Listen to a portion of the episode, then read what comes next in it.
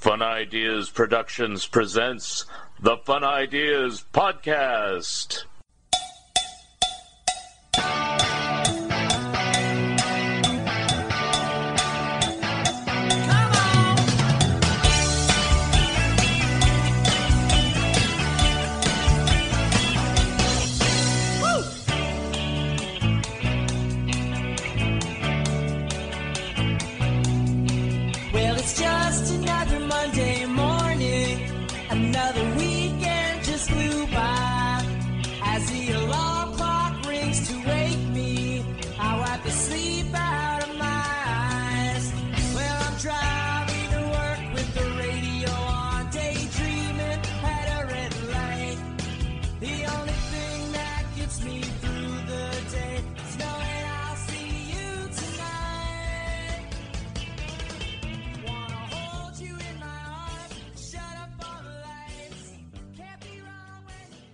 Hi, this is Mark Arnold, and welcome to Fun Ideas Podcast number one thirty-eight. This episode is sponsored by the fine folks at Lee's Comics. From high atop the stately Lee's Comics mansion, we bring you the Lee's Comics Radio Hour, with tonight's special guests, Spider-Man, Superman, Batman, Cerebus the Aardvark, and yours truly, Wally Fields. Friends, have you tried Lee's Comics? Lee's Comics is better than the leading comic book store.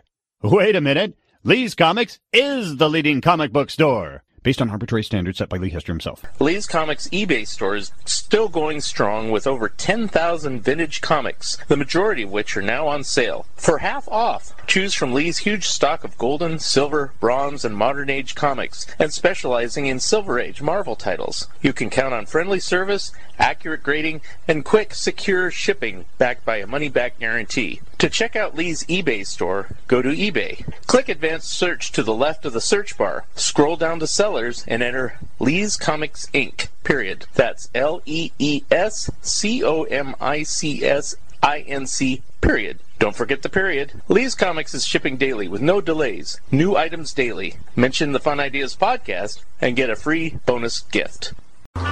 Dennis the Menace, originally a comic strip panel introduced in nineteen fifty-one, expanded into a comic book series, an American television series starring Jay North, an animated television series, and subsequent television series, books, and feature films.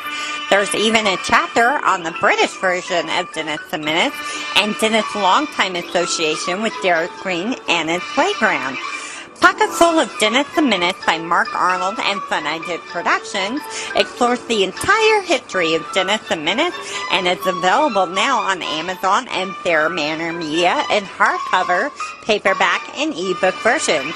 Order your copies today. Hey Michael, it says here we've written another book about the monkeys. Wasn't the first one enough? Not at all, Mark.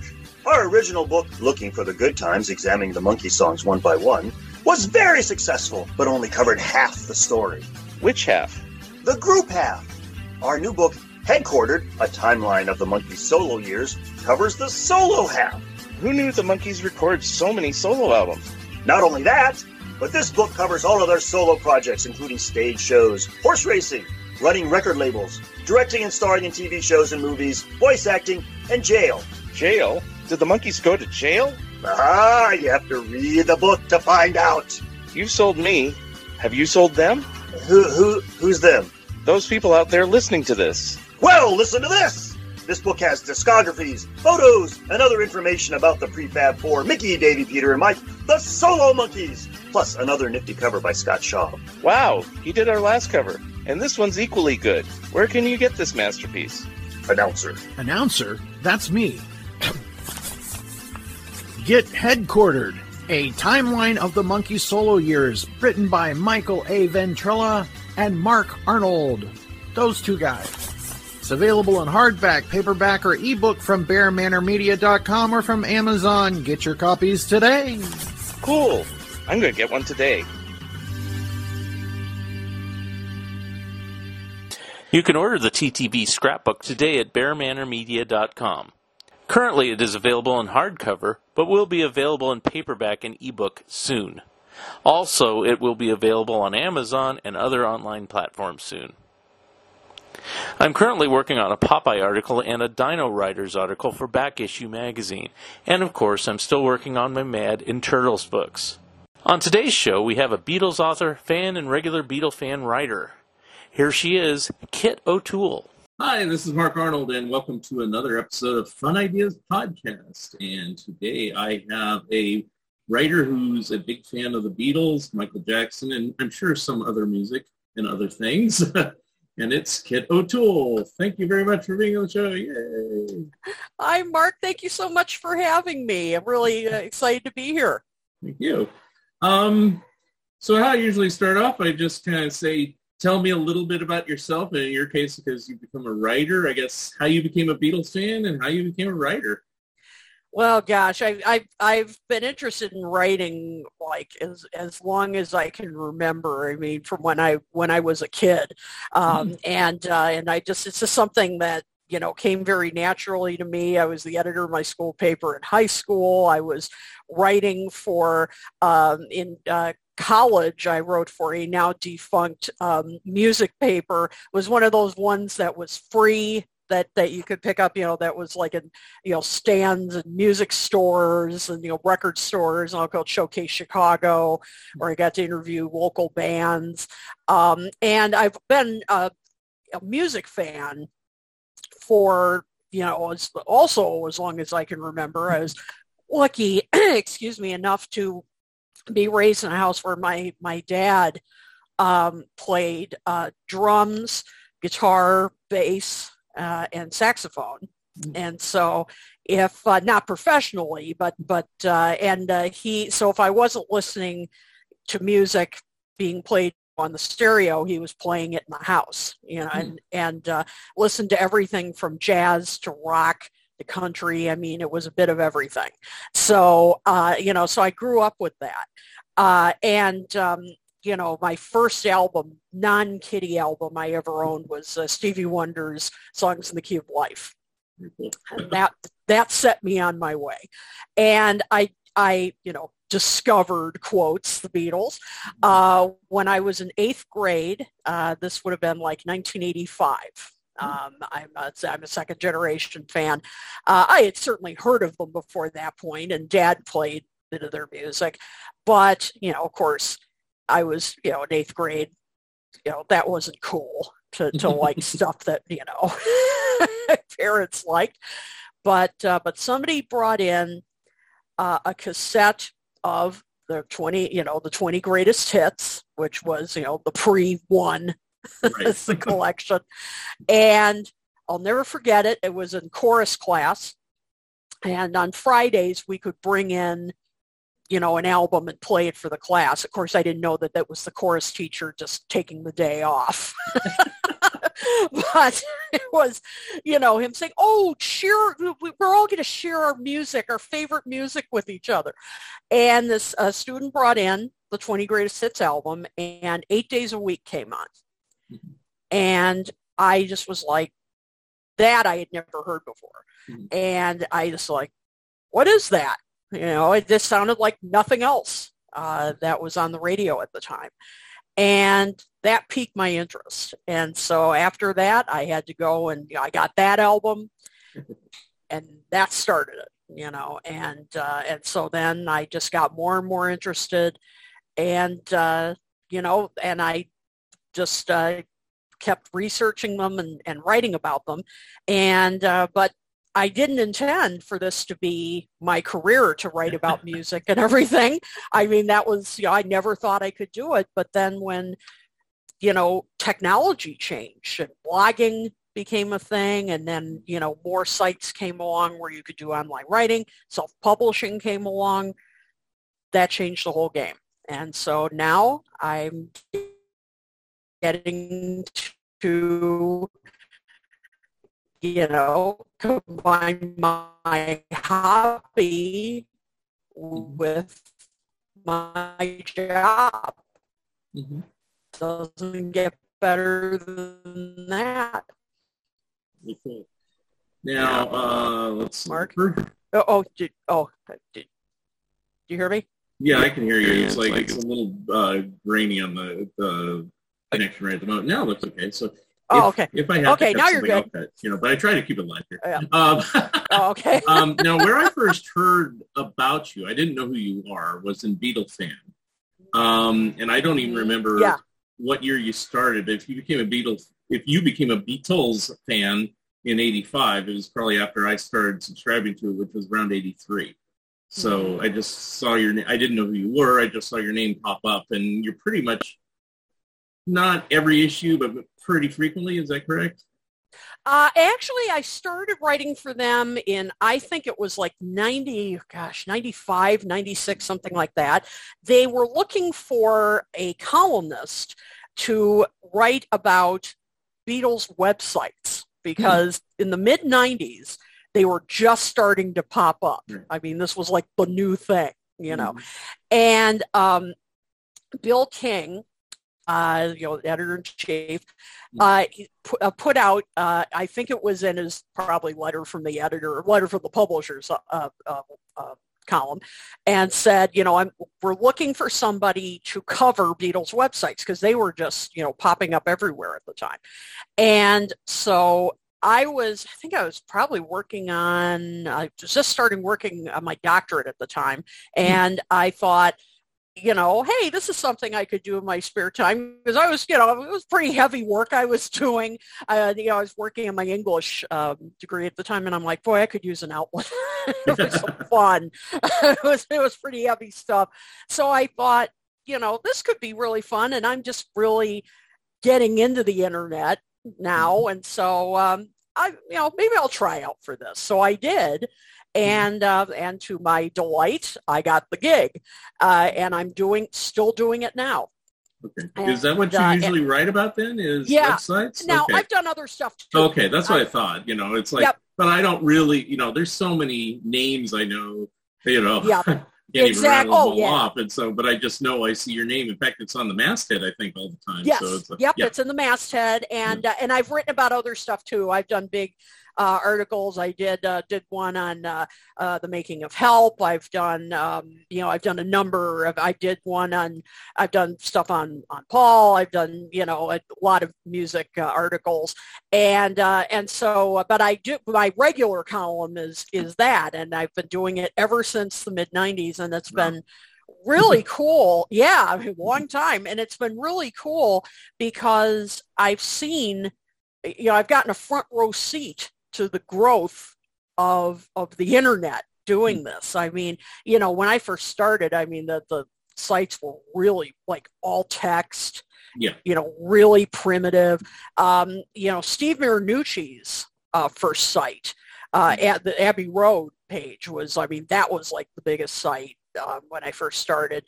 And, um, you know, and then when George Harrison really updated his page and, you know, for the uh, All Things Must Pass, Uh, remastering the first one um, mm-hmm. in two thousand. Um, that was a big deal because, I mean, he really used, you know, some some impressive animation and everything on his site, which today may not seem like a big, big deal, but in two thousand, you know, yeah. it was really a, a leap forward. So uh, it's it's really been cool to to watch all this and, and chronicle it in my column. So, so, yep, I've been with them a long time. Um, now, who had of the Beatles? I don't even remember. And if I looked it up, obviously didn't. It? But which of the Beatles had a website first? You know, that's boy, that's a really good question. Oh, you, I'm trying to, you might remember. and, and and I, you know, I don't remember precisely which one, but I can tell you that um, probably Ringo yeah. was the first one who really made good use of it. You know, because he would put up a lot of videos, right. like where he would speak to the fans and all. He, in my opinion, he was really the first one that got the power of the internet. You know, yes. he was doing that a lot, and none of the, you know, um, uh, Paul wasn't doing that. Um, John's estate wasn't doing anything like that. Um, you know, George. Now, as I said, in two thousand. You know, George's uh, George finally got with the program and and started with the animation um, to promote All Things Must Pass. But Ringo really caught on early mm-hmm. that, hey, I can really do some publicity with the net. Maybe I should put up these little short videos where I talk directly to the camera. And again, today, you know, it's no big deal. Right. But in the late nineties, you know, that was pretty forward thinking for him. And if I remember correctly, I think um, he and maybe even a couple of the others um, had sites prior to a, an actual official Beatles site. Like, I don't think there was an official Beatles site until Anthology, or it might have even been later than that, if I remember correctly. Yep. Yeah, I mean, there may have been, I'm, I'm trying to remember if there was one before, you know, even like Anthology. And if there was, it wasn't much. Right, I mean, right. it, it's, yeah, I mean, as I said, I think for a long time, and, and John Lennon's site was terrible for a long time. I mean, it really was. I mean, it was, it was. Sorry, I mean, yeah, and I, I'm sorry to say, yeah. And it was kind of surprising because you would think Yoko would be on board with, with yeah. that, with, you know, with the new technology, but it was just, you know, really boring, really basic, and I just thought, you know, wow, don't they see the, the potential? But, you know, I mean, in a way, you know, the, the they were drag kicking and screaming into streaming media. Right. I right. mean, look at that. I mean, so, I remember uh, this. I, I think a lot of people didn't know how to deal with it. I remember when uh, Weird Al, he had a website by this point. Yes. And then uh, everybody convinced him to get a MySpace page, which shows you how long ago this was. And uh, he wrote something. He says, well, I have a MySpace page now because you know what I like is redundancy. And it's like...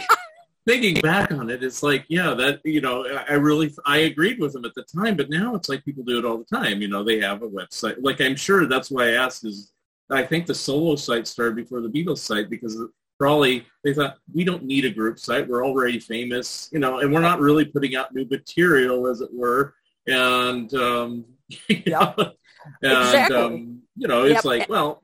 Capital is taking care of that, or Parlophone, or whichever country you're in. We don't have to worry about this. And then they said, hmm, maybe we should take care of this. Exactly. And I'll tell you, you know, for all the years I've been doing this, I mean, there have been fans, particularly in the earlier years, that have done better websites yeah. than than the official ones. I mean, there have been some really impressive sites that, that fans have put together and about like very specific you know, subjects, uh, you know, one about like the Beatles' finances. I mean, right. there's, there's one like that, you know, mm-hmm. and, uh, but I mean, really interesting stuff. Um, and others dedicated to, you know, labels, uh, label variations from different countries and, you know, things like that. And, uh, you know, it's, I mean, stuff that the main, you know, the official Beatles site, you know, wouldn't touch it. And some of it was disappointing because like I, I noticed some of the, the descriptions on the Beatles site, they just take from Wikipedia. And I just right. think, what?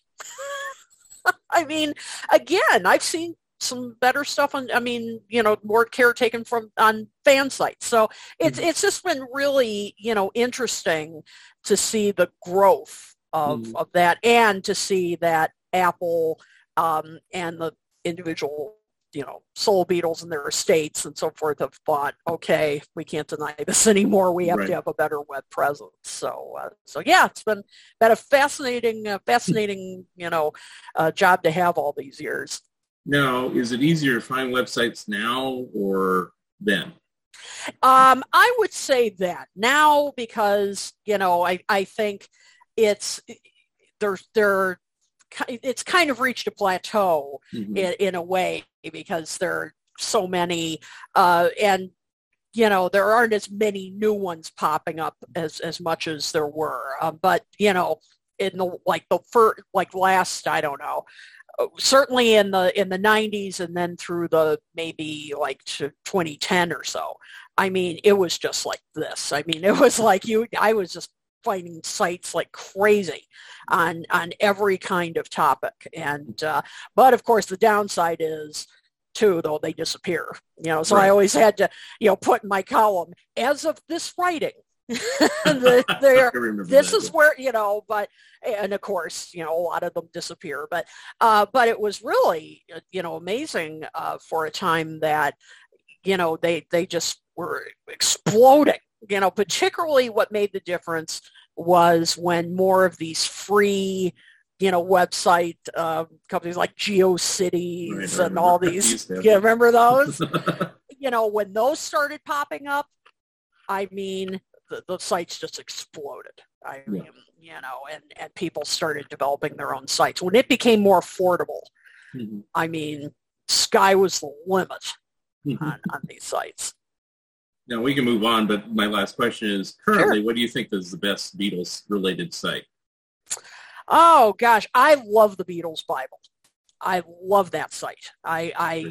use it a lot. Um, you know, I uh, I love that it, you know, I mean, it's and it's constantly growing. I mean, it's, uh, you know, still developing material, but I mean, for reference, everything, I mean, it's, it just, you can't beat it. Um, and, and if they do have any errors in there, they usually, uh, you know, fix them pretty quickly. And uh, I just think for, for reference and everything, it's, it's the best out there. Mm-hmm. You know, um, shifting gears a little bit, but it's obviously still about writing. But, you know, uh, I was doing a little research about you before we started talking. Um, you've written two books, and uh, one of them isn't about the Beatles, and one of them is. But uh, yes. uh, so we got Michael Jackson F A Q and then Songs We're Singing. So if you could introduce them, and then, you know, we'll just, I'll ask some questions about those. Sure, absolutely. Well, Songs We Were Singing, uh, Guided Tours of the Beatles, Lesser Known Tracks is uh, the first one, which is uh, a collection of uh, columns uh, that I've written about uh, Beatles from about, oh, I'd say like two thousand nine, eh, two thousand eight, two thousand nine, uh, until about twenty fifteen. Mm-hmm. And many of those cannot be found on the web anymore because the mm-hmm. sites, uh, uh, some of the sites that I wrote them for are uh, are no, no longer exist, or or they've uh, changed hands, and you know that's the way the, the internet goes. So uh, mm-hmm. so a lot of them are no longer available online.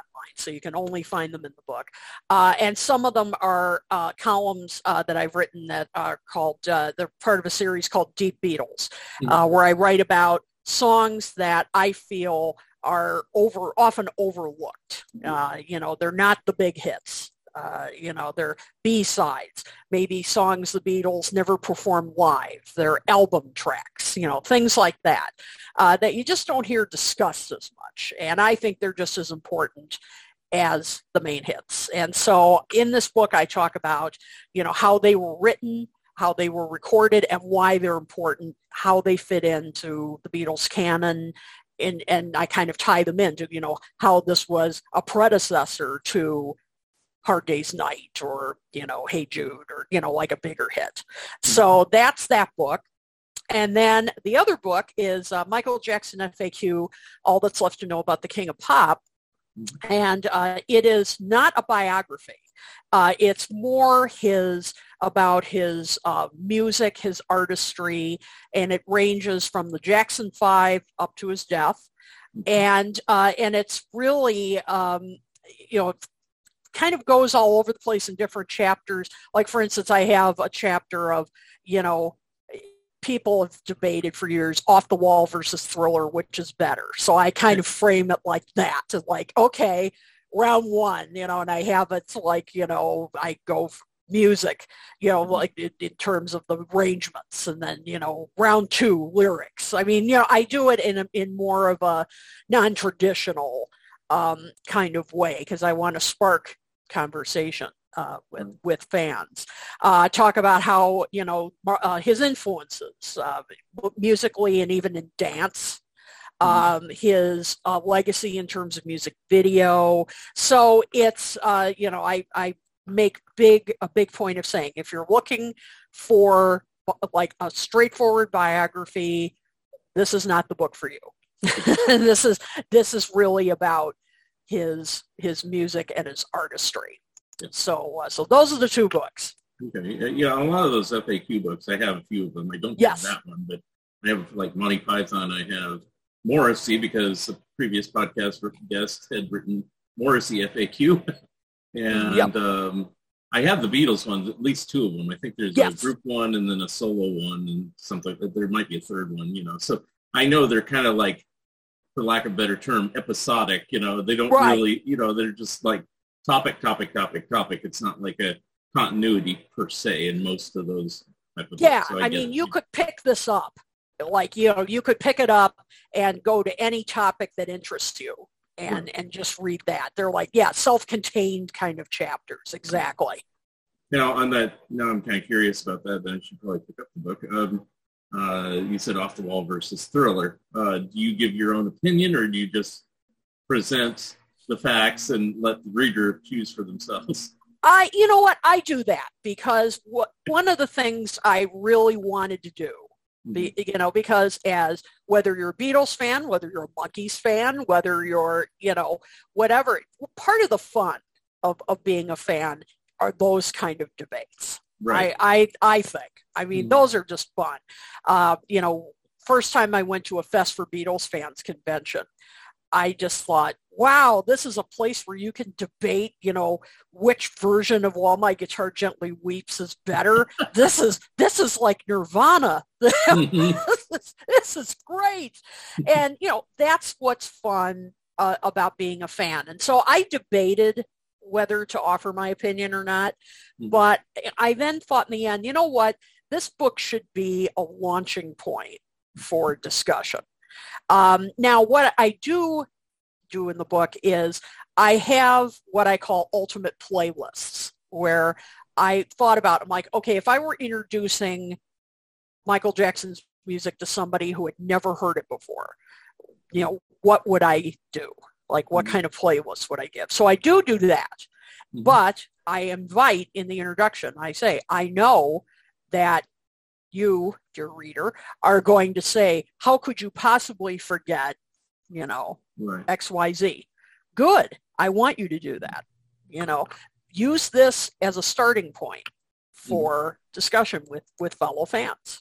You know, yeah. go ahead and say, how could she not possibly, how could she possibly, you know, forget this song? And, you know, good. I want you to do that. So, so I decided not to um, offer my opinion there, because I thought, nah, I want I want readers to use this as a launching point yeah. for discussion. I mean, for me, I will give my opinion about it, so yeah. you don't have. Um, I've said for years, I think off off the Wall in a certain respect is a more ambitious project, because he wasn't trying to top himself per se, uh, but it's really hard to ignore Thriller uh, as far as how overhyped it. Because I'm a huge McCartney Beatles fan, of course. Uh, and I'm a huge Vincent Price fan uh, and horror movie fan. So it's like there's a lot to like on Thriller. Uh, for me, it's, you know, and then, you know, covering Michael Jackson's career, uh, the first I had, I don't know if you had this experience, my first exposure to him was the cutout records in the back of the cereal box. And so, and the Saturday morning cartoon.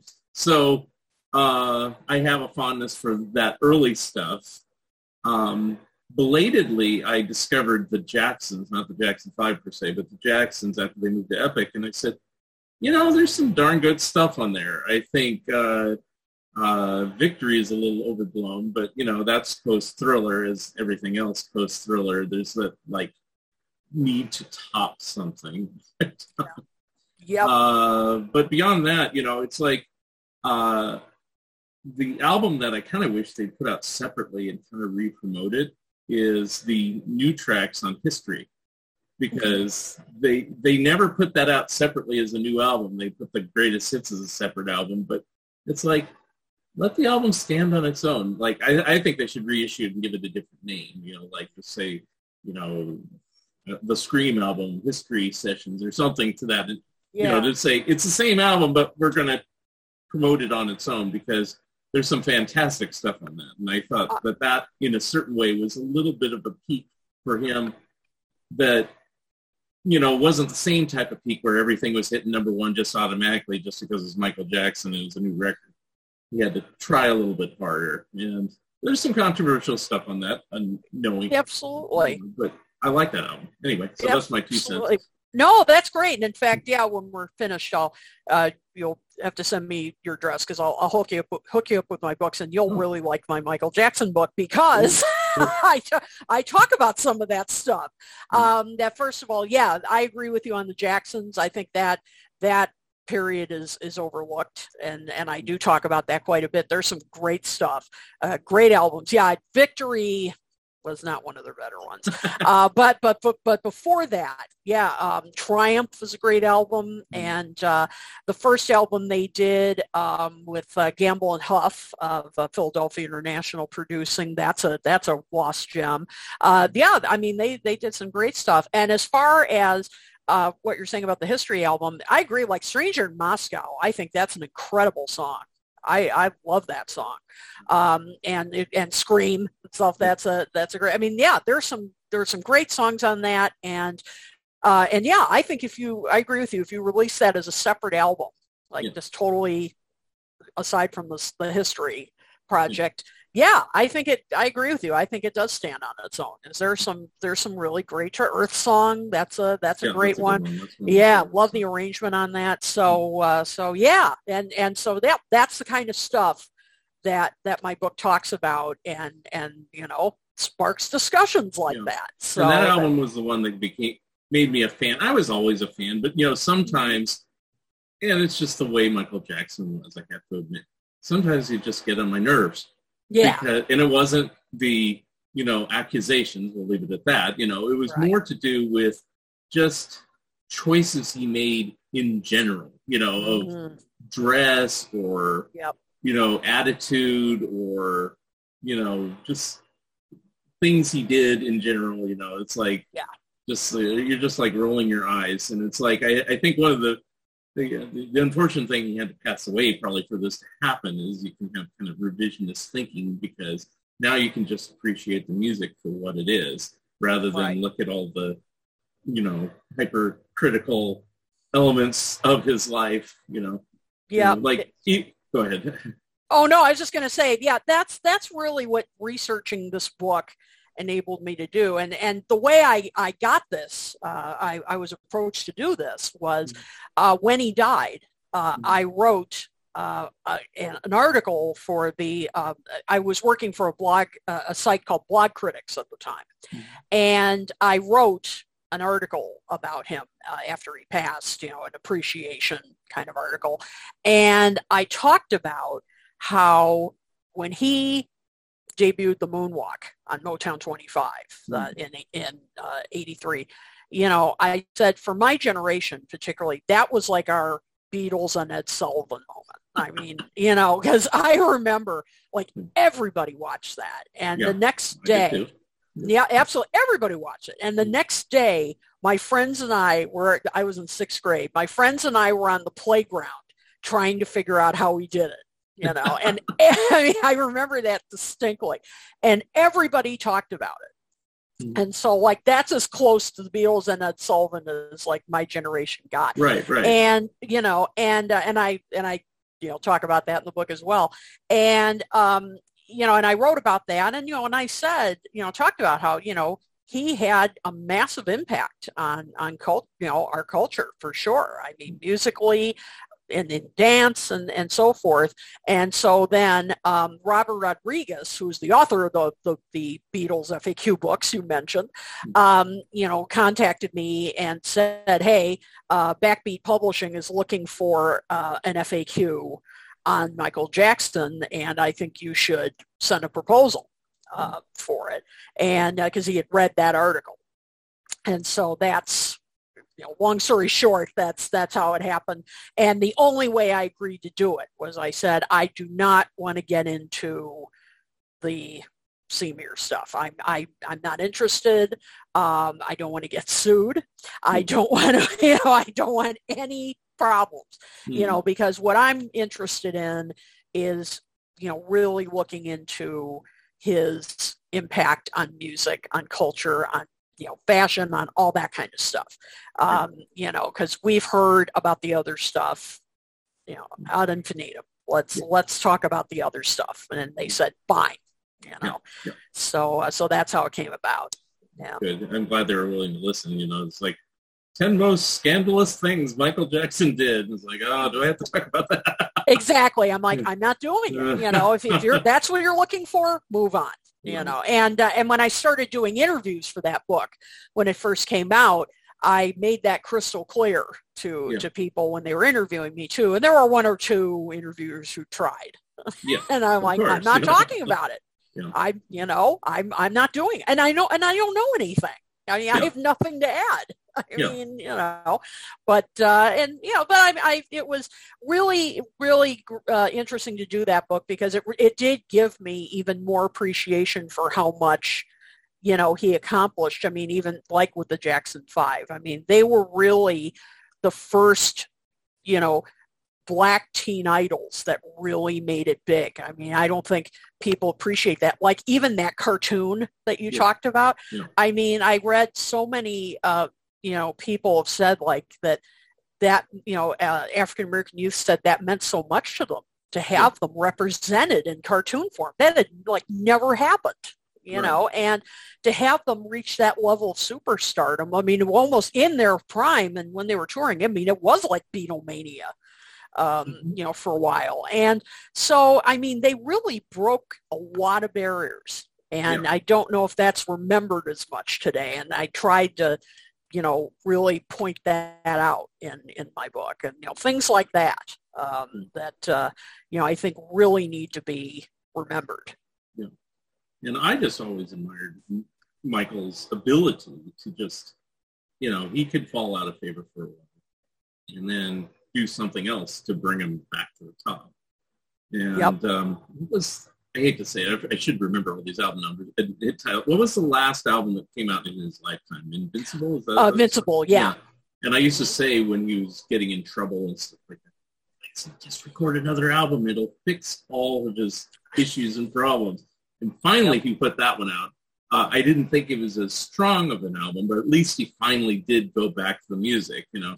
And, yep. you know, going back to a Beatles connection, you know, it's it's the same thing I used to think about Ringo. It's like there were years when he didn't put out anything. Of course, now he's like put out so many albums. It's like, okay, stop already. No, that's great. You know, but, it, you know, for years, it's like he didn't put out anything. And, of course, he yeah. had his own demons and everything. And it's like, you know, just get back to the music. Go back on the road, you know, because, you know, I became a Beatle fan uh, around seventy-seven. And so Ringo was already on the downslide. Yeah, that was not uh, Paul was period. hot, you know. Um, George was kind of mediocre, you know, not too, you know. He got bigger again later, I think, with Wilburys and things like that. But, um, yeah. you know, but he wasn't nosediving. He did did his disastrous Dark Horse tour. And for me, Lennon was just, like, not there, you know. And then when he came back, I was like, ooh, you know, and then unfortunately, yeah. shortly. Anyway, yeah. um, but, uh, um, you know, it, it was just Ringo. I was always kind of pulled for him because, like, one of the first things he did when I became a fan was that T V special, which oh, I, I, I kind one. of equate to, like, the uh, the the Star Wars Holiday Special in, like, quality and quantity or something. And it's, why did you do that?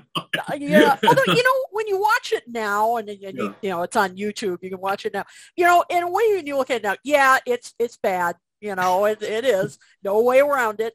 But, yeah. you know, it's kind of charming when you watch it now, though, because it's like that seventies, you know, variety show kind of thing where, like, you know, these just aren't made anymore. Like, you know, right, like the right. guests, like, you know, Art Carney, yeah. uh, John Ritter, Angie Dickinson, and, like, you know, all these different guests. Like, you just, you know, you don't see that anymore. Yeah.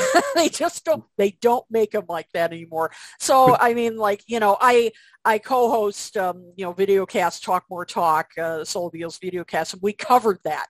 We went back and covered that show mm-hmm. on an episode. So I went back and, you know, watched it because I hadn't, you know, seen it.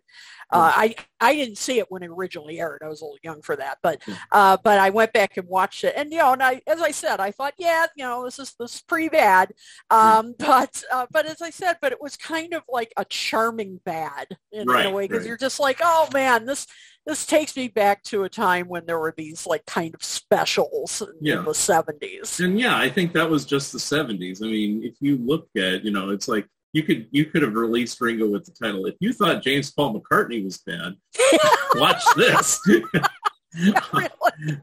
But they did stuff like that. It's like even Lennon's uh, like appearance on the Sir Lou Grade um, in the mid seventies kind of gets in that kind of weird, kitschy type territory. And it was just what the seventies were all about, I guess. Exactly. I mean, that's the thing. And, and you know, there's just...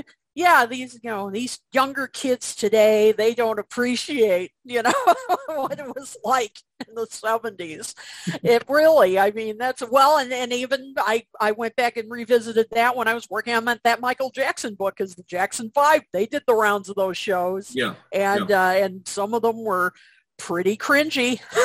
and I, and I, I'll tell you straight up, I am a huge, huge, huge fan of variety shows. And oh, they're, they any, were anytime, fun. Yeah, anytime they put a compilation out, uh, like I think the most recent one I got is a five-disc set of Cher, her mid-seventies nice. Show between the two Sonny and Cher shows. And it's like some of the guests were like shocking, you know, like they do, um, I think this is on there if I remember correctly. And I remember seeing this as a kid, didn't think about it. So, uh, it's Cher... Um, who's she singing with? Tina Turner and Kate Smith doing a Beatles medley. I've seen that. I've seen that online. I was like, they're, oh my just... God. Yep. I mean, you just, as I said, you just don't see that anymore. Yeah. And it's like, you know, you can, you couldn't even pay somebody to do that now. I mean, it's like, imagine uh, it would be like Lady Gaga. um Olivia Newton-John with uh, who's an older singer, yeah. Tony Bennett, let's say, just for the yeah, sake of exactly. argument, you know, it's like singing, you know, uh, songs by the Monkees or something. You know, yeah, like, exactly. They wouldn't do that, you know. Like your brain just explodes. Yeah. yeah. But in the seventies, that was not a problem, and it's like no, this was I, totally normal, totally normal stuff. No. So it's fun to grab those things, and then you say, no, that did never happen. Yeah, it did. You know? Yeah, it did, and we have proof. Yeah. You know, the funny thing about, uh, you know, one more thing about the Ringo special is that um, you, I'm sure you've seen enough that you know the story, basically, right? Okay, yeah. So yep. uh, the scene where he's supposedly mobbed by fans, where Ringo's mobbed by fans, apparently they had to, like, pay people to mob him. It was no longer Beatlemania, and I said, how sad, you know, because I was I was about ten years old then, you know, and so, you know, I thought these guys still need to be as famous as they were when they were the Beatles. And yeah. It's like when you hear, uh, it's like, oh, he's not. Yeah. And, and I'll tell you, there's some outtakes that you can watch on, well, I don't on know YouTube. If I've seen those. Oh, yeah. There's some outtakes. And uh, Ringo was in a not good place back oh. back then. I mean, yeah, I mean, he he was not in a good mood in oh. some of those takes. Yeah, I mean, it was it was pretty cringy. And, and so, yeah, I mean, you can just tell, like, this was, you know, he was in his partying, drinking days. And, mm. and you know, you just thought, oh, boy, I think there were some days where he did not want to be there. And, uh, you know, so, I mean, but but that's, you know, that was the time, you know, and thank God then he he got cleaned up in the eighties, and then, you know, then he had a resurgence, thank goodness. You know, he's around in his eighties, which is amazing to me. He's still looks putting out fabulous. New music. Yeah. And he looks yeah, and he looks great. I mean, he looks fabulous. I saw him, who would have thunk it? Exactly. I saw him in concert. I'm trying to remember if it was like twenty eighteen, something like that. Yeah. The All-Star Band. He's doing jumping jacks on stage, and I'm just yeah. like, what? How does this guy do it? I, I don't get it. He has a picture of Dorian Gray in his attic, I think. Yeah. So, that must be it. Man. Um, but the, the other funny thing, the only, th- those outtakes, even though I, I haven't seen them, it just reminds me if you have the extended version of Keith Moon's Two Side of the Moon C D, you know, they have outtakes of Ringo and Keith doing Together, Harry Nielsen's song, and And they're just ad-libbing in the studio saying silly jokes that are probably worse than Going to Buy Me a Dog by the Monkees. And you can tell it's like they're just like struggling and straining to kind of get through it in a certain respect, you know, because I'm sure they had, they were drinking a few or something else, you know, during yeah, the exactly. sessions, I'm sure, you know. Oh, man. Oh, yeah. It, it can be kind of painful to watch. That's for sure. Oh, man. So um, you mentioned monkeys. What what other things are you a fan of musically or not musically? Even? Oh, gosh. Well, I, I am a big fan of soul and R and B. Um, I, I absolutely love it. Um, you know, I kind of grew, I don't know if it's partially because, you know, I'm born and raised in the Chicago area and, and you know, that's kind of a big thing here. But, um, and, uh, and again, the influence of my father, he is like James Brown's number one fan. And so he loves James Brown, and I and I love him too. Um, and so, you know, I grew up, I mean, I watched Soul Train. I, I listened to soul music. I mean, it's, it's just one of my other passions. And in fact, um, I've taught, um, well, it's going to be three, cor- uh, my third course uh, in January. I teach um, online uh, courses for Monmouth University. Um, and uh, in uh, New Jersey, and I teach uh, thank, thanks to uh, Ken Wall. He uh, um, program there, uh, the, their arts on introduction to Motown, uh, and uh, or history of Motown, I should say. And then this January, I'm going to be teaching uh, the music of Stevie Wonder, which is like my dream come true. Um, and uh, and there are three course sessions, and uh, and it's my my passion. I've written about soul extensively. I'm hoping in the future to put out another book. In fact, with a collection.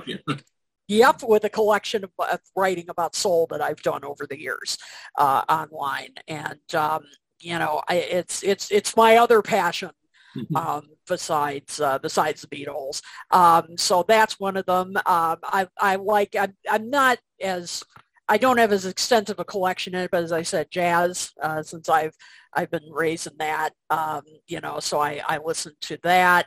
Um, You know, I'm I'm pretty open to all different kinds uh, of music. I've really tried to, um, you know, remain pretty open-minded. I mean, you know, I was even, because I was, you know, time I was born in, I mean, I've even listened to, you know, some hip-hop because I, you know, I was, I came of age when hip-hop, um, you know, really started entering the mainstream. Now, I like old school, like eighties hip hop. I mm. mean, once it got into gangsta, I was like, mm. yeah, I'm, I'm not really. I'm very similar. I'm very similar on that. You know, I, I used to say I can't stand rap, but it really boils down to I like rap if it makes me laugh. You know, and yeah. a lot of this stuff is a little too hardcore, and it's like, you know, but like things like Run D M C or even the Beastie Boys or yeah. you know, Sugar Hill Gang or any of that uh, earlier stuff. You know, there's a sense of humor about it, and I think exactly. for me at least that that uh, falls in line with my musical tastes. Uh, uh, like if the Beatles were kind of drab personalities, I don't know if I would like them as much musically. Uh, yep. But they had a sense of humor. It came across, of course, on things like the Christmas albums and some of the movies, uh, and even B-sides or something like that. But uh, you know, and just the way they quipped and press conferences and things like that. So that endeared me to them. Same thing yeah. with Monkeys. It's right. been harder for me to be like a fan of, say, like, and I am a fan, but not as in the same way as like, say, Fleetwood Mac. You know, I find them personally probably kind of dull, you know, but some of the music's okay. But I mean, that's yeah. an example. It's like, you have, for me, you have to have like, you know, so, you know, I, I'm not a big fan of Bruce Springsteen for that same type of reason. You know, I appreciate Thank that, you. you know, musically he might be good. You know, it's like, hey, it has some tunes I actually like. But the only t- song that really piqued my interest, and they played around this time of year, is his version of Santa Claus is Coming to Town, because there's one chance you get to hear Bruce Springsteen kind of, you know, lose it for a second when Santa's going, ho, ho, ho, ho, you know, and he yeah. kind of cracks up, and it's like, finally, you know, quit being such a serious drip, you know. This is, you know what I mean, I saw Bruce Springsteen once in, mm-hmm. in concert, and and you know, a friend of mine had an, an extra ticket, and I thought, you know what, I've heard over and over again, you've got to see him live. So I'm like, okay, you know, I'll, all right, I'll give it a shot, a shot, you know. And um and yeah, I mean, I like I like if, you know, some of the songs, but I'm, yeah. I've just never been like a huge fan. I've just never really, you know, connected to yeah. them on, on a level that you know, a lot of his fans have. And so I went to the concert. I'll give him credit. He played like three hours, you know, like Paul McCartney does. He played three hours. His band, uh, and I think Clarence Clemens was still alive when I, when I saw him. The band was awesome. I yeah. mean, the, the E Street Band, no question, they are fantastic. I, I mean, it. Yep. I mean, I will give them all the credit in the world. Unfortunately, he decided that night to play all this obscure stuff. Oh. And now, you know, if you're a hardcore fan, you're probably, you were probably in heaven, you yeah. know, but with me, I mean, he finally got to Hungry Heart and I was like, okay, I'm on finally a song, yeah. Oh. Uh, you know, something I know, you know, but it, uh, yeah, I mean, I admire him for his passion and, and I mean, you know, he really, you know, he has passion for what he does and, and, you know, but I've just never really connected to him, yeah. you know, but, but, uh, good on him. Yeah. Another one I never really connected. And if, he's, if you're a fan, that's okay. I'm yeah. more of a fan than I used to be, but there's other reasons why I became more of a fan. It's Bob Dylan. Things, you know, I always found him kind of uh, dry, and he can't sing. I, I, I've said comments like this: he, yeah. he's very, he's very similar to Yoko Ono, and people go, "What?" And I say, "Yeah, excellent song composer, lousy singer." You know, mm-hmm. I like when other people do his songs. Yeah. Great songwriter, yeah. no question. Yeah. Great, you know, I, I wrote a chapter, uh, Ken Womack edited uh, a book, uh, academic book about uh, the Beatles, and uh, he asked me to write a chapter about how the Beatles and Dylan influenced each other. Yeah. And uh, and that actually gave me a lot more appreciation into yeah. Bob Dylan as a writer and a, and a poet. Now, absolutely. I, I totally agree with him as, I mean, he is... A, a, just an incredibly skilled songwriter. But yeah, I just cannot get past his voice. I'm really sorry. I know, pe- as you said, people are going to be listening to this mm-hmm. who are Dylan diehards. And mm-hmm. I just, you know, I, I cannot get past his voice. Now, I have a friend of mine, which I'll leave him out of the discussion, but uh, just what he said. He says, well, if the Beatles love Bob Dylan, you should love Bob Dylan. And my response was, well, the Beatles love to smoke. I, you know, it's like, you know, I don't have to like everything the Beatles like just because no. they like them. So, exactly. Um, I will say this. It, it, what sparked the thought was when you said Springsteen and you played everything but something you knew. So I finally did see Bob Dylan about two years ago. No, it was oh, really? about five years ago. And I was warned about this, is that he doesn't like doing his big hits anymore. So, yeah, it's like. So he, the only song he did that was remotely known, fortunately I had listened to his current albums to kind of familiarize myself with, was, uh, what was the song? Uh, Tangled Up in Blue from the mid-seventies. Oh, yeah. Yeah. Mm-hmm. But I mean, if you're looking for like a Rolling Stone or uh, Rainy Day Women or, uh, you know, you know, uh, what are all the ones, Mister Tambourine Man, anything, you know, yeah. it's done all the years. When the Eskimo, you know, you're, you're out of luck. You won't get anything from the sixties, you know, forget it. Um, now, I, I kind of became more of a fan prior to that when he, they did the Wilburys thing, although I do admit when the Wilburys got together, I was saying, all right, Tom Petty, I'm okay. Jeff Lynne, of course. Yeah. Uh, Roy Orbison, yeah, I like him. Yep. Bob, no. It's like, can't we leave him out? You know? Yeah. Uh, anyway, but but no, but but actually, it, it worked. It and, worked. And yes, I, I didn't. I yeah, because if, if he had been, if it had been just him, yeah. But but but, but since it was all of them together, yeah. it, it was okay. Now, you know, what but, actually made me more of a Dylan fan, um, and I don't know if you've seen it, or the the the documentary that Martin Scorsese did. Because it kind oh, I haven't makes, seen that yet. I would recommend it, uh, not to become a fan necessarily, but it helped me to understand the influence of Bob Dylan, kind of like how you were trying to get people to understand the influence of Michael Jackson. You know, it's yeah. kind of like, okay, I get it. And it's interesting because I've heard of things in the past, like, like when Bob Dylan went electric and stuff like that, he was booed right. off the stage. There's actual footage of that. I didn't know that. So it's like they're wow. showing the actual concert where they're booing him. It's, like, it's kind of funny.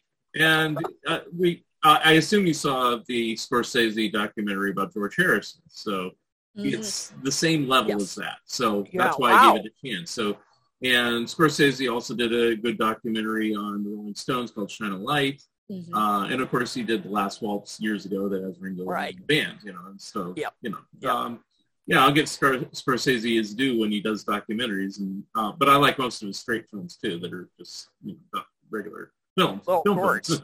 you know? Yeah. so, but yeah, yeah, he does good documentaries, so I highly yeah. recommend the Bob Dylan one, even if you're not a Bob Dylan fan, because like I said, they explain his influence. Uh, they interview colleagues. They have a lot of good footage. Um, mm-hmm. You know, they show clips of like Woody Guthrie and Joan Baez and associates and things like that. So it was a good. Oh, time. Cool. Yeah, I'll, I'll definitely. Yeah, I've I've been meaning to check it out because I've I've seen, you know, I've seen it on. I forget if it's on Netflix or Hulu or you know. And I've I've seen it on there, and I'm like, I really should see this, yeah. and I have it in my my list, and and yeah, because and as I said, when I when I did the research on that chapter that I wrote, I thought, you know. I, I, I have to give him his due, uh, and and you know, I mean, as as a songwriter, he's he's really, uh, you know, one of a kind, and, and he did absolutely have a huge influence on the Beatles, no question about it. I yeah. mean, he did, and and a ton of other musicians. Right, but you know, I have to admit though, you know, uh, that I never understood the significance so much in the past. Like yeah. when I I got the Uh, Concert for Bangladesh album originally before I even saw the film. Yeah. You know, I didn't know that Bob Dylan had made a concert appearance in like five years or something. I didn't know that he was so revered even then, you know, so it's like, and, and so my my mind was, a whole album side devoted to Bob Dylan? Why can't we have five more George songs? You know? Get that guy yeah. off of here. But get that guy. Uh, you know, or at least sing one song. I mean, that was what it was. It was the whole side. It's like, you know, it's like, wow, you know, yeah, I, I, I like Robbie's deal. Side better. yeah. oh. Even on Robbie's side, there's a sense of humor. That's what, you know, I said, yeah. humor goes a long way. Oh, if you like the tuning, you'll appreciate the music even more. You know? Yeah, well, that was so that funny. But, oh, you know, that was hilarious. Oh, my God.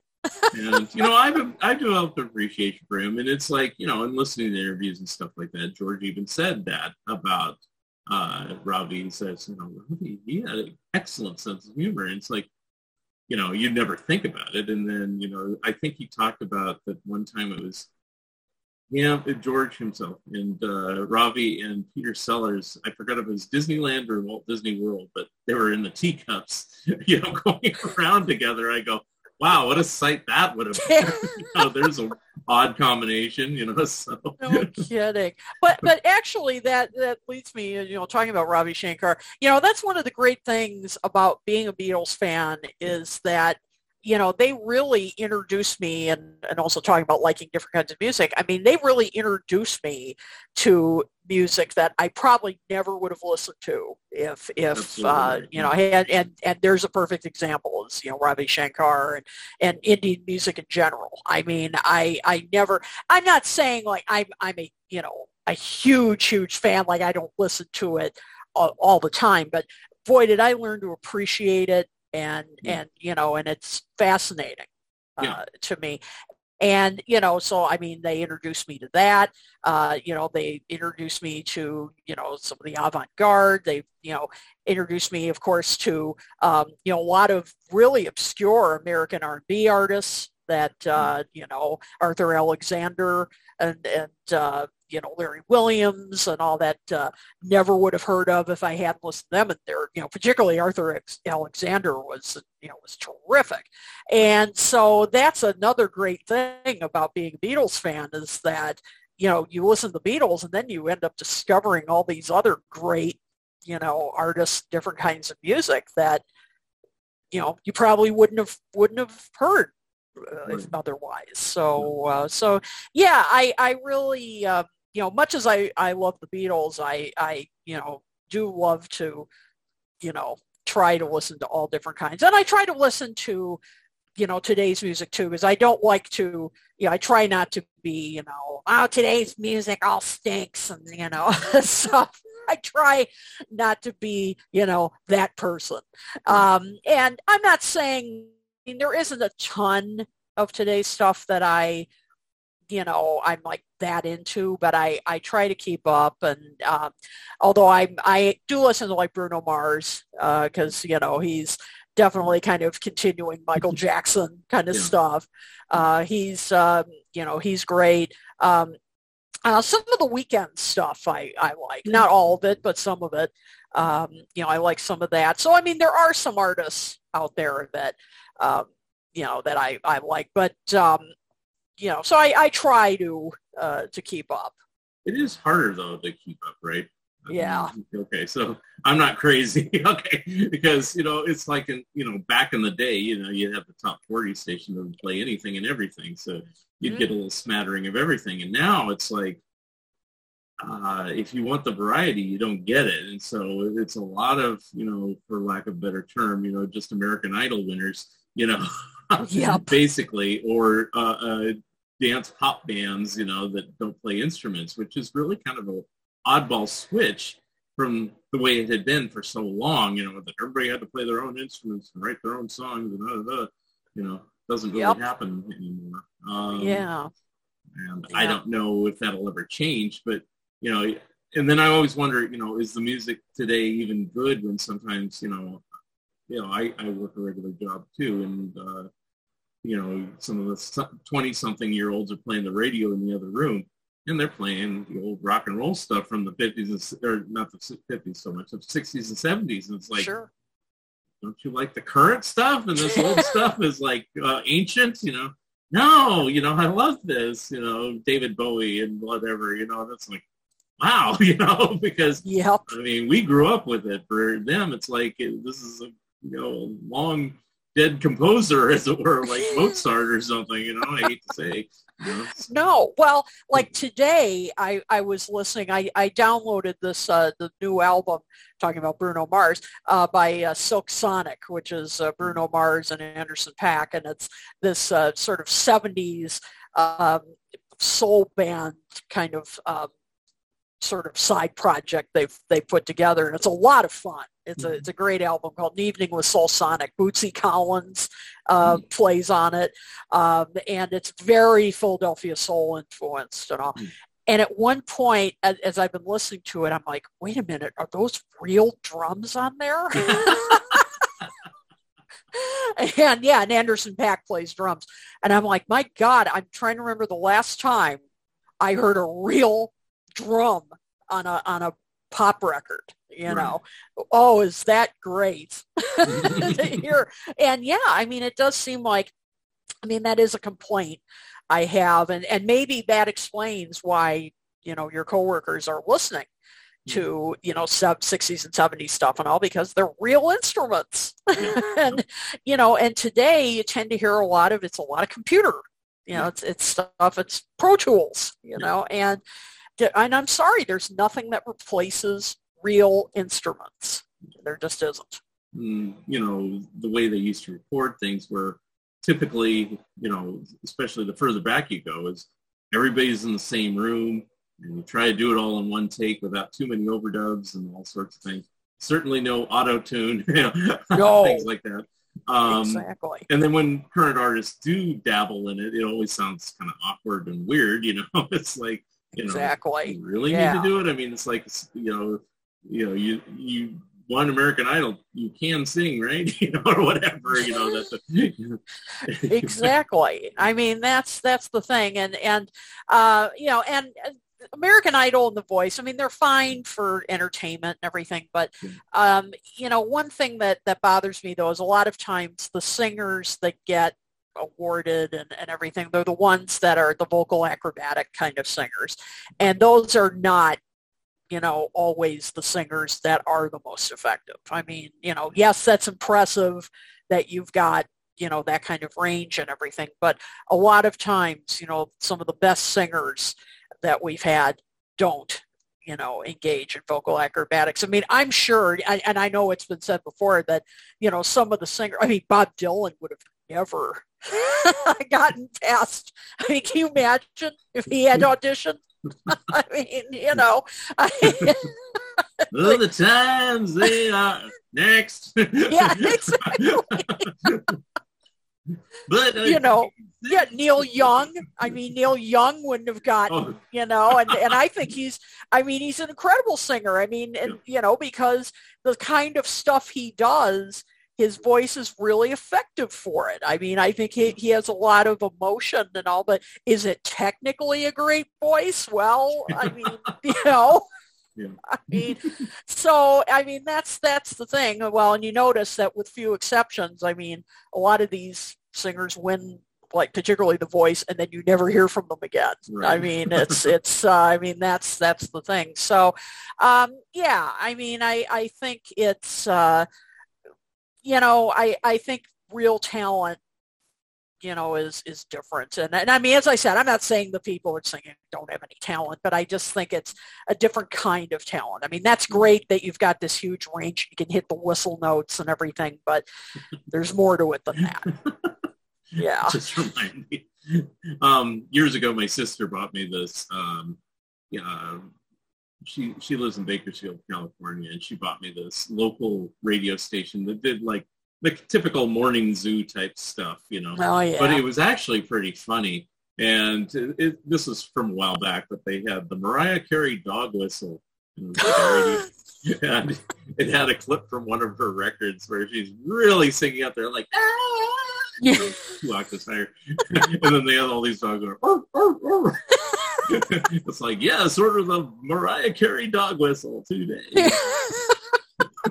So, but but like, you know, someone, okay, talking about the monkeys, I uh, know your favorite. Well, I mean, Mike Nesmith has always been one of my favorite artists because, I mean, you know, does he have, you know, a tremendous voice like that? No.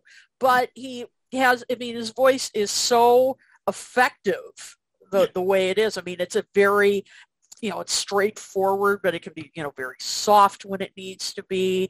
You know, it's got a little bit of that twang when it needs to. And, you know, and of course, he's an incredible songwriter too. Yeah. Um, you know, I mean, it's, again, it can be emotional. It can be funny.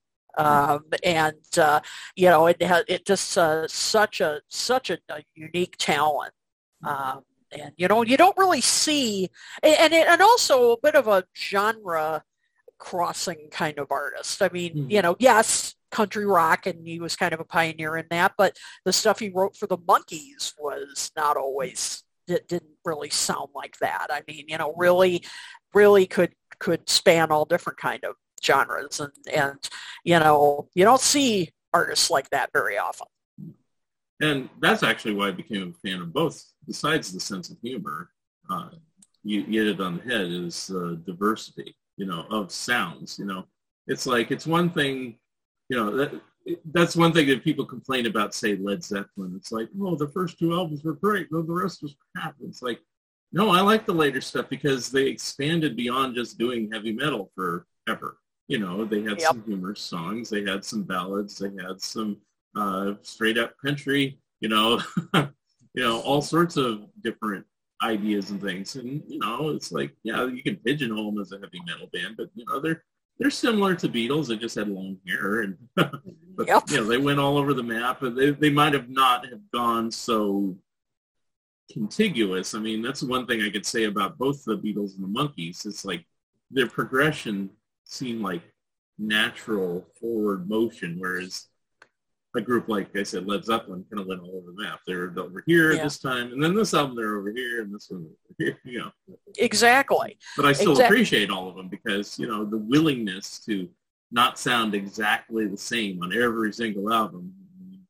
Yep, exactly. Yeah, I mean, like Elvis Costello is another artist that I really admire for that. I mean, he will go in all different directions. Oh, yeah. I mean, he's recorded, you know, a country album, a classic. Album, the jazz album, did all of them work equally well? No, but he tried it, you know, and, and some of them, none of the things he tried didn't work as tried it and, and didn't, you know, record album after album that just sounded the same. I mean, right. you know, you can, you can get stuck in your comfort zone, and I don't think you grow as an artist doing that. And of course the Monkees, I mean, really took a chance when, uh, you know, they did Headquarters, right. which of course paid off big time. That's a great album. And, and of course, Ed Pisces, Aquarius, Capricorn, Jones. I mean, that was even better. Mm. So, I mean, they took a, you know, big chance by getting away from, you know, the, the first two, which were more kind of traditional. I mean, they were great too, but, but, you know, more pop, you know, right. I mean, that, and, and the good pop, but, uh, but, you know, finally saying we want to record our own stuff and getting a new producer and all that. And, but it paid off. Mm. Well, the good thing about those first two albums, at least they came out the way they did. You know, some people poo-poo it. It's like they had no control. But at least they had the foresight, Kirshner, whoever, to make it like a proper album of songs rather yeah. than a T V soundtrack where they would have had little bits of dialogue from the show. Yeah. You know, kind of more, you know, incidental music than actual rock and roll or pop songs or something like that. So that set yeah. the groundwork for Headquarters of Pisces. There wouldn't have been a Headquarters of Pisces if they had done that.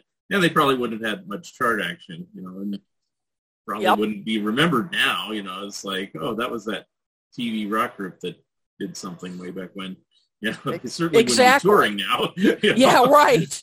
That's right. And then, of course, I mean, to then do, you know, record Head, which was, I which I love. Mm-hmm. You know, I mean, it's I, it, to, to to go completely, you know, an opposite direction.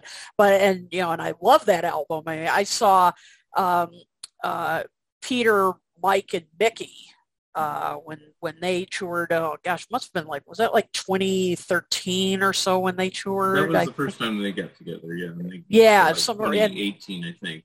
Yeah, it was something like that, and they and they played a lot of the Head album, and I was in heaven because I mm-hmm. I just thought I'd never hear a lot of that stuff live. I mean, you know, do I have to do it all over again and stuff right. like that? I'm like, oh my God, I can't believe they're playing this live, you know, and and uh, you know, and I mean that took some courage to do that those songs, you know, back in the day, because those were, you know, pretty trippy, you know, I mean, but but you know, but something like the Porpoise song, and I mean, gorgeous. I mean, that's a, and I think people now appreciate those songs a lot more uh, than, you know, when, when they first came out. I think now, now the movie I've never, I admit, because I love the series, uh, but I, I, I admit I've never been able to get into the movie, but um, but I I'm love the, the soundtrack. I'm the opposite on that, I'll have to admit. I, you know, really? I was on one of the, um, uh, I'll, I'll admit here, since, you know, people watching this may not know, is like, there's a mutual friend of ours named Plastic E P from Australia. He does re- regular shows with celebrities and commentators like ourselves, usually about the Beatles or the Monkees or maybe some other things like Bay City Rollers or something like that. But in general, we're always spouting our two cents worth about everything. Um, he did an episode, and I don't remember if you were on it, but it was uh, so. the top five Monkey episodes. No, I wasn't and, on that. Okay. And if you read my books with Michael Ventrella or heard me talk on this podcast a few times, I said that I was not a Monkees fan when I was a kid. I thought they were annoying. Uh, I, I didn't think they were funny. And we're talking little kid, early seventies, three, four, five age. Um, and I was a cartoon kid. So I, I, you know, it was live action. It's like, who wants to see this? Uh, I developed an appreciation for the music later, but it took me a really while, long while to warm up to the, the sitcom. And I was one of the few in the group on that particular show, saying the five, that all my episodes that I love are on the second season. And I think it's a natural progression from the first season to the second season to the movie Head. Right. Like uh, uh, Protus Caper is just one step. You know, it's like had they continued the series for a third season rather than doing Head, the third season would have been like Head. Probably yeah. canceled, but you know, it's like it, it, it just was getting that direction where it's going to go progressively weirder because, you know, they were trying to test the limits of how far they could go with it. Obviously, Head was a little too far considering how they promoted it and how it kind of ultimately came out. But I love that movie. It was what kind of switched my mind to where I said, okay, I don't just have to like their music. I can like them as actors as well. So I kind of went it backwards on that. So now I can appreciate, you know, then I started appreciating second season ones, and then I started appreciating first season ones. And so wow. now I kind of like this. I like the show for what it is and what it was and stuff like that. But, you know. Yep. Wow, that's it. That is really interesting because, yeah, I, I was into them from, like, yeah, the opposite. Like, I, you know, started first season, second season. I mean, this was, you know, out long after it first aired. But, um, and, uh, you know, and then I didn't see Head until, you know, I don't know what. I think it was a little while that I, yeah. you know, until I saw. And then I was just, first time I saw it was just like, what the hell is this? And I know it's not everybody's cup of tea, but you know, yeah, but I, I love it. It, it, I still like it, and it's probably because to me it's like the Monkeys' equivalent of Magical Mystery Tour. I mean, you don't yeah, have to like the movie point. itself, but good it has point. some really good music in it. So. The music is awesome. I yeah, so I mean, if you can, music. if you want to fast forward through the strange or dull parts, you know, you can, and just watch mm-hmm. watch the the songs. That's fine. Yeah, um, and probably I should go back and watch. It's been years since I've seen it. You know, maybe maybe at my you know more mature age, maybe I would appreciate it more. I mean, to show you how much I wanted to see it in the theater, and I had never seen it in the theater, is I was one of the ones, um, I was still living in Northern California at the time, but still a drive to go to L A. Uh, no, wait, I was living in Oregon at the time.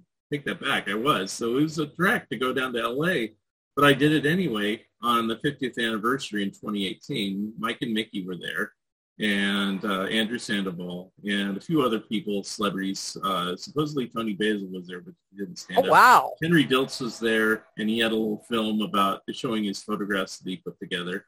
Sure. And uh, Rod- Rodney Bingham-Heimer was there. Uh, Jerry Beck was there.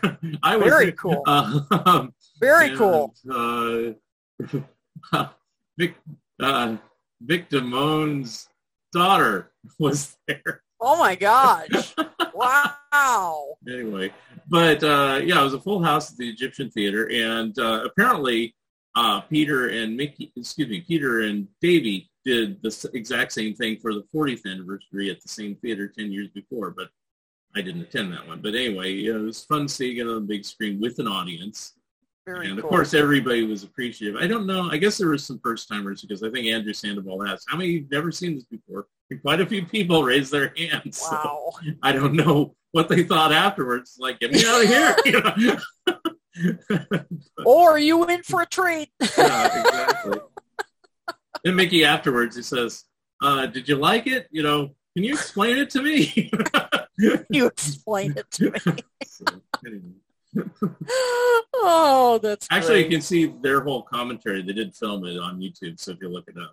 Oh, it. really? Yeah. Oh, yeah. The fiftieth anniversary of Head, Egyptian Theater, L A, twenty eighteen or something like that. I don't know how you search it, but yeah, it has the whole interview with Sandoval and uh, Mike and Mickey. So. Yeah. Oh, cool. Pretty. Oh, that's great. Um, um, something else I was going to ask you. Uh,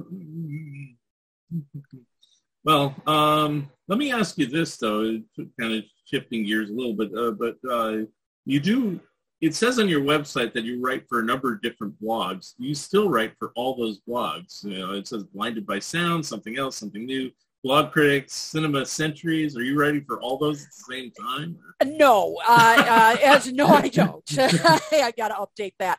Um, no, I don't write for all of them. Um, I, uh, as I said, Blog Critics, uh, I do not uh, anymore. Uh, something else reviews, I do. Um, I write. Uh, I write. I, I used to write. Um, a column, regular column for them uh, called Deep Beatles. I now write periodically. I, I write for that periodically. I had some um, uh, family illness that I've been dealing with, so I I now don't write quite as much for them, but I'm hoping to get back to regular writing for them in the very near future. But I write reviews for them, um, and, and I'll be writing, uh, I'll be working on this very soon. In fact, I do a column for them every year where um, I come up with uh, for all the Beatle uh, Beatle maniacs on your Christmas list. I come up with the mm-hmm. best uh, the best releases of the year um, for uh, you know for all the uh, all the fans on your Christmas list or for yourself. Let's put it let's let's be real, uh, for, you know, all the box sets, and the D V Ds and books that came out uh, for the year. So that'll be coming soon. Uh, so I write for them. I write for C- Cinema Centuries uh, periodically, uh, reviewing, um, uh, you know, D V Ds, and it's usually uh, music related. Um, you know, documentaries, um, mainly documentaries, uh, fil- you know, other kinds of films. Um, and then uh, Blinded by Sound um, it recently uh, went down. So uh, so I don't, re- but I did write uh, a soul column for them, uh, Deep Soul, where I talked about tracks that are um, lesser, you know, kind of lesser known soul tracks. But as I said, I'm planning in the near future to put together um, a compilation of the uh, the uh, columns I wrote for them. So uh, so those should be coming soon. So uh, so yes, I'm planning to do a lot more writing uh, very soon for Something Else Reviews. So uh, so yeah, but uh, but yeah, I started um, with Blog Critics, and I was music editor uh, for them for a time, one of their music editors, um, and uh, that's how I got my feet wet in uh, writing online, and because uh, that's, you know, kind of where, you know, where it's at, as they say these days, is writing. There's so many great music sites out there, and uh, great rock journalism happening on, on these uh, great sites like Ultimate Classic Rock and, and so many others. So uh, so that's, you know, where then I ventured into writing books. Mm-hmm. Um, and then you also mentioned, and I think you mentioned on Plastic Show too, that you're, are you regularly on the Every Little Thing podcast, or just occasionally? What's the story of that? Uh, no, I'm not on that. I'm on, I co-host uh, a video cast, and there's a podcast version of it uh, called Talk More Talk. Oh, that's um, right. I, I, yeah, know, Talk I More got, Talk. I got the title wrong. Sorry. Oh, yeah. Oh, don't worry about it. Well, one of the hosts of, of Every Little Thing is one of the co-hosts. That's what, okay. Yeah, right. Yep. Yeah. So you're, okay. you're close. Um, and uh, yeah, it's uh, Talk More Talk, a solo Beatles video cast, and I mm-hmm. uh, co-host it with Ken Michaels, and he is the host of uh, Every Little Thing and many other many other shows. Uh, Tom Hunyadi, who is the uh, co-host of Two Legs, which is a Paul McCartney-centric um, podcast, and uh, Joe Mayo, who is a very popular YouTuber um, who hosts his own uh, uh, channel called Mean Mister Mayo. Get it, get it, uh, and uh, and it's the uh, we do this every other Monday. And we first broadcast live on our Facebook page, and then after the live broadcast, we upload it to our YouTube channel, and then the audio-only version is on virtually any podcasting platform of your choice. I mean, you know, Spotify, uh, Amazon, you know, whatever, whatever your choice is. Mm-hmm. And uh, we cover mainly solo Uh, topics. I mean, we do cover Beatles periodically. I mean, yes, we talked about the Let It Be box set. We are going to talk about the Get Back film. Yeah. Uh, you know, that's a no-brainer. But mainly we talk about uh, the solo years, like we've talked about Ringo. You talked about Ringo earlier. We've talked about his albums. Um, you know, we we uh, do a series that um, we love to do, and, and our, our viewers seem to really enjoy, called Another Listen, where we'll take an album like, say, Ringo the Fourth, you know, that was critically and commercially panned when it came out. And we'll say, all right, we're going to listen to it, you know, forty-some years later. Did it deserve its its initial, you know, reaction? Or do you think it's gotten better with time? And so, and we invite our viewers, uh, both, you know, whether they're watching us live or they're watching the replay, to join us and say, what do you think? You know, and we try to bring in viewer comments uh, during the broadcast. It's a lot of fun. We've been doing it since twenty eighteen, and uh, and we've uh, just just absolutely had a ball uh, doing this show, and, um, you know, we're going to continue it as long we get. We don't seem to run out of topics, so uh, we're going to continue as long as we can. Well, as long as they keep releasing things, it's certainly no uh, end of topics right there. That's right. Uh, exactly. So, yep. It doesn't uh, doesn't seem to end. So mentioning that, um, you know, are, obviously the uh, Get Back miniseries, uh, what else are you looking forward to in the next few months that you know about? you know, Beatles well, wise. Yeah, I mean, that's that's the only one I know about for sure. There have been rumors that um, there may be another McCartney box set uh, coming out in the near future. I hope so. Um, what I would love to see would be um, Back to the Egg, the you know wings. I love Back to the Egg. Mm-hmm. Um, it took me a while. Um, you know, when I first heard it, you know, many years ago when I first heard it, it was another one of those head scratcher kind of albums, but, uh, but I, I now love it. I'd love to see, uh, a, one of the, you know, archive box sets on that.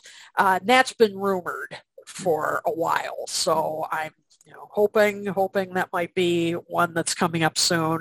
Uh, there's been a rumor too, that it might be combined with like London Town, which I that'd think be they fine. Should, just to finish the Wings years. Exactly. You know, you know. So I'm down with that. London Town, Back to the Egg combination. Like, as that's much fun. As I liked the Flaming Pie, it's like, uh, isn't that kind of recent? You know, that's what yeah, I was exactly. thinking. With that. You know, it's like, do the older stuff first. Yeah, least, that really know. Needs the remastering. I yeah, mean, yeah. you know, that, that yeah, they could really benefit from it. So I'm hoping that the rumors are true, but I don't know. I mean, that's, uh, you know, and I doubt that that will be released before the end of the year, way too close to let it be and get back. And, you know, I, I don't think he'd do it that soon. And, and of course, the lyrics book. That I don't know. Do you have, I don't know if you have greater access to Beatle-related things just because you're in the know or in the industry or anything like that. But, I mean, I could just ask you. And, you know, I mean, it's like, let's go through each Beatle, I guess. Um, we'll start with Ringo since he put out the most recent thing. Uh, more E Ps from him that we know about, or we don't know? I, I don't know. Ken Michaels probably has better access than I do, but I wouldn't be surprised if, yeah. if he comes out either. Well, one of two things, either another E P or there are rumors that he may put out an album next yeah. year, but with the tracks that have already come out on the two E Ps, that it may come out as a full album. I hope there's something new with it though. But I mean, yeah, I would it hope was just so. The nine tracks and that's it. It's like, yeah, exactly. So, you know, yeah, um, exactly. Uh, and then George, we'll go for him next. Uh, yeah. Uh, where are we with George's estate? I mean, I know uh, Donnie, Danny's doing a bunch of Dark Horse things now with Billy Idol and uh, Joe Strummer, but you know, right, right. I more with know. George that we know. Like, not that I know of, because, you know, of course, All Things Must Pass was the big, you know, the big project this year. And uh, let's just say they haven't been the speediest about right. coming out. So we might get uh, Bangladesh in five years. Okay. Got it. Yeah. yeah. So, I mean, yeah, Bangladesh might be might be a candidate for, for the next one. I'm not sure uh, because, of course, I would, hey, I'd love to have box sets of, I, I love uh, George, um, you know, George Har- the George Harrison album, thirty-three and a third. I would love to see those two get the get the box treatment, uh, but I don't know. Uh, if, I, you know, I would they, love more of his videos. They've released a few of them. But yeah, like, that would be good George too. Harrison. They didn't put the blow away video on there, and I used to love that one. I mean, oh, that's YouTube, a great you know, one the, where he's riding the little ducky or whatever, you know, little yeah. weird stuff like that. Oh, it was um, fun. Yeah, he had some I mean, fun videos. And I know there's always like this weird thinking about the Dark Horse tour from seventy-four, but it's like, yeah, that's a proper le- release, please. You know, it's like, yeah, you know, exactly. I, um, maybe we can so, get it by twenty twenty-four. Crossing fingers. Yeah, and then well, then of course there's that. Uh, oh, I'm trying to remember. Oh, uh, what that? Oh, it was a. Uh, uh, an album that came out that was you know some bootlegs, and it was Volume One. Oh, yes, yeah. yeah, and I can't remember the name of it now. I'm blanking out. And, you know, how many years ago was that? How about yeah. if we get Volume two? Well, that came out with Scorsese's thing, too. Yeah. yeah. Yep. That, I'd love a Volume two. Where's And where's also that? that one was like almost like Ringo's E Ps. I mean, I think all the tracks together were less than thirty minutes. And it's like, yeah. you know, this is on a C D. It's Volume one. It's like it's going to yeah. take forever to put this stuff out. So yeah, so I'm. I don't know if I could say with confidence, oh yeah, we're going to see something next year. I mean, I I think you know the All Things Must Pass thing was so big that I don't know if you know, but yeah, maybe twenty twenty-four. She said something like that. But, you know, fifty years ago, coming up is twenty twenty-two, and as everyone knows, if you're a big Beatles fan, nineteen seventy-two wasn't the biggest year for any of the Beatles. Yeah, exactly. I mean, Back Off Boogaloo was probably the biggest hit of the year for any of them, yeah, which is know, not saying it's a bad song. track, I mean, but I mean, it's yeah, just because track, John and but... Paul, you know, I hate to say, but like very interesting stuff, for lack of a better term, you know. Yeah. So, but you, you think that there would be like a Sometime in New York City deluxe edition or something? Or is that, that like now, that shove has, under the carpet because of that word and stuff like that? Yeah, you know? That has been a rumor uh, that Sometime in New York could be the next one. Okay. Um, and uh, yeah, that, that has been uh, a persistent rumor.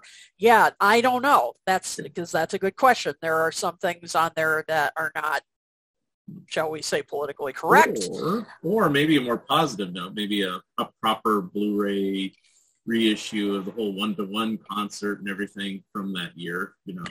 Would that with ev- be with everything, including Yoko's tracks? I know people don't want Yoko's track, but I'd like the complete concert, you know. Sure, I would too. You know? And since Absolutely. They finally found it, I would love to have like the uh, Jerry Lewis Telethon footage and things like that on there yes. too, you know. So. I'd be down with any of that. Yeah, absolutely. Okay.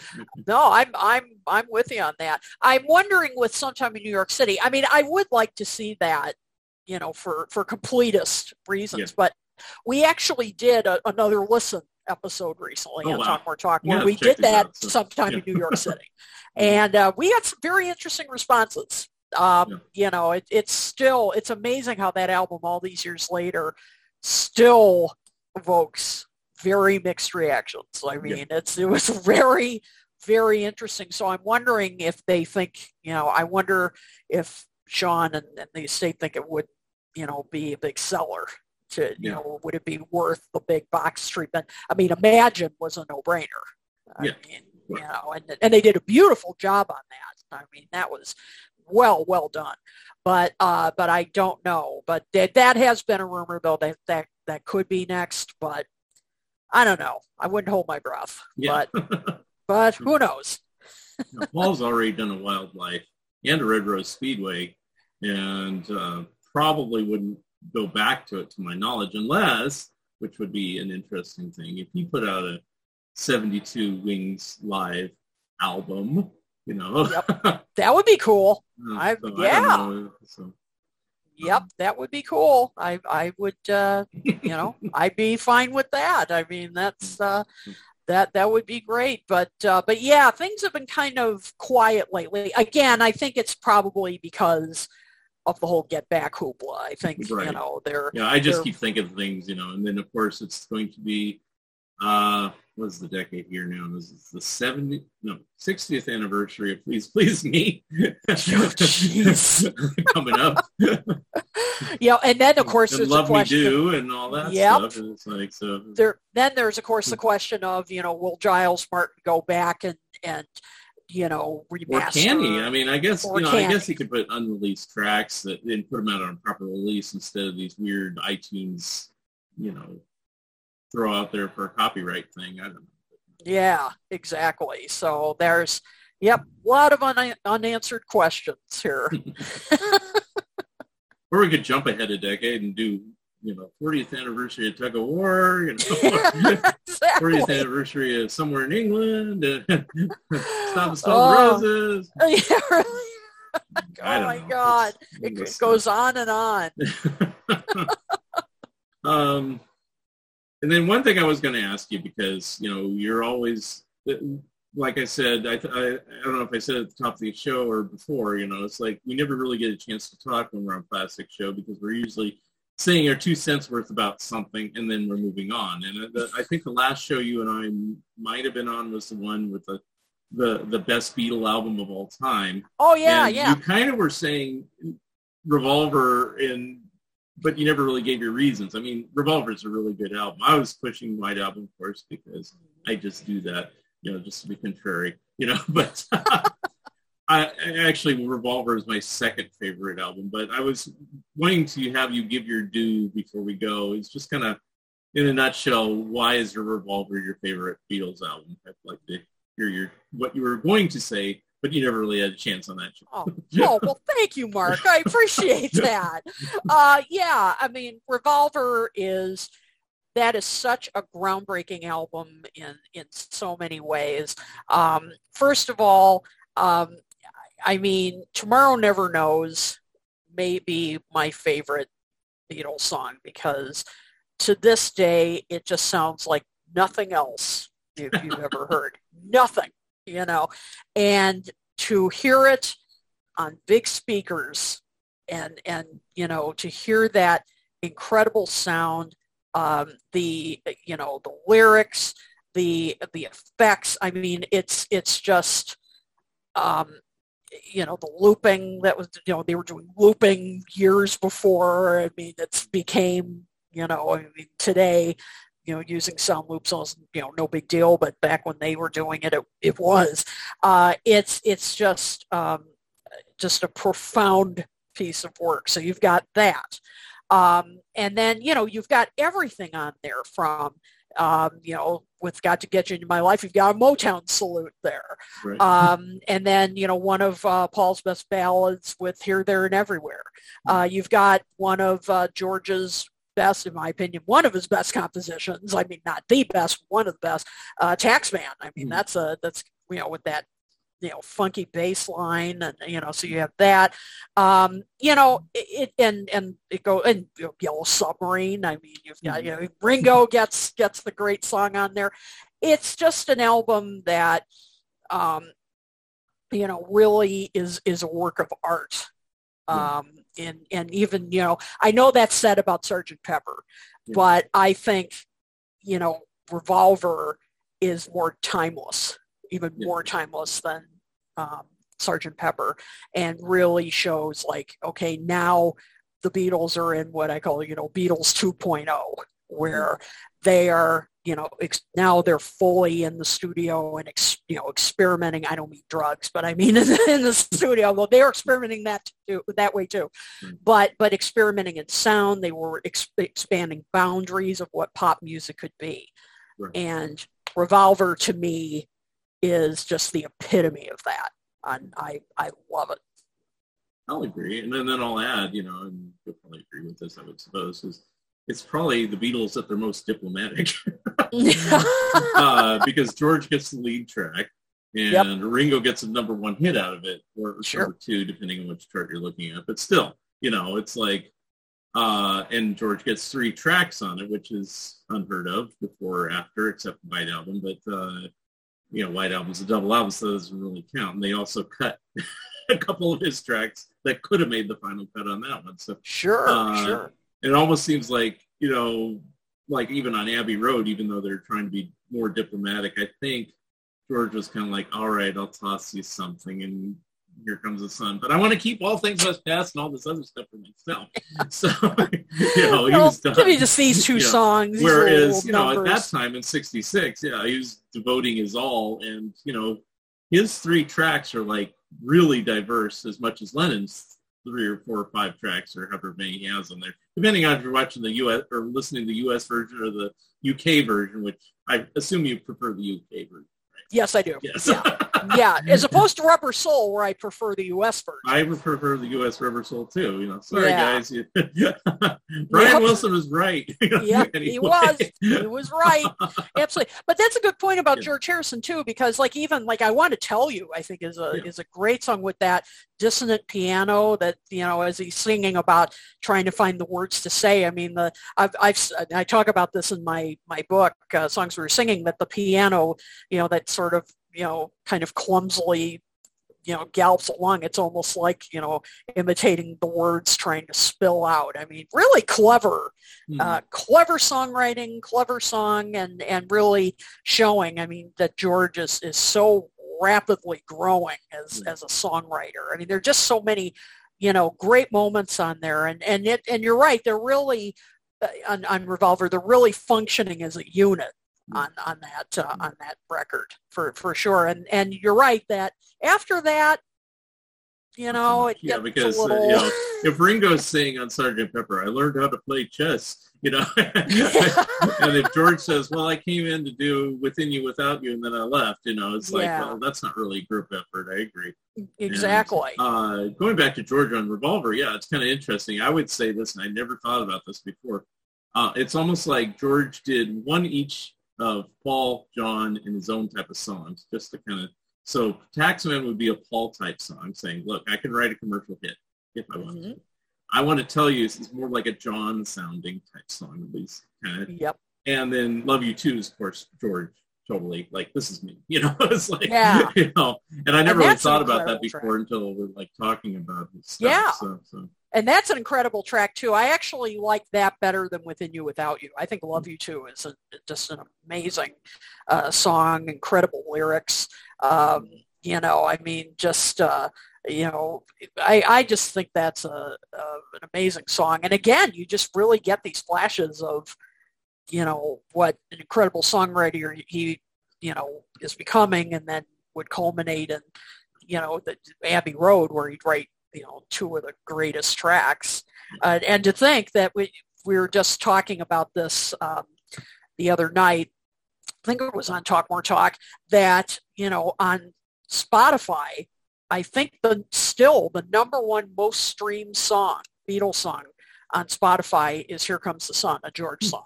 Mm-hmm. I mean, you know, he, he really, so he really grew as a songwriter very quickly. Yeah.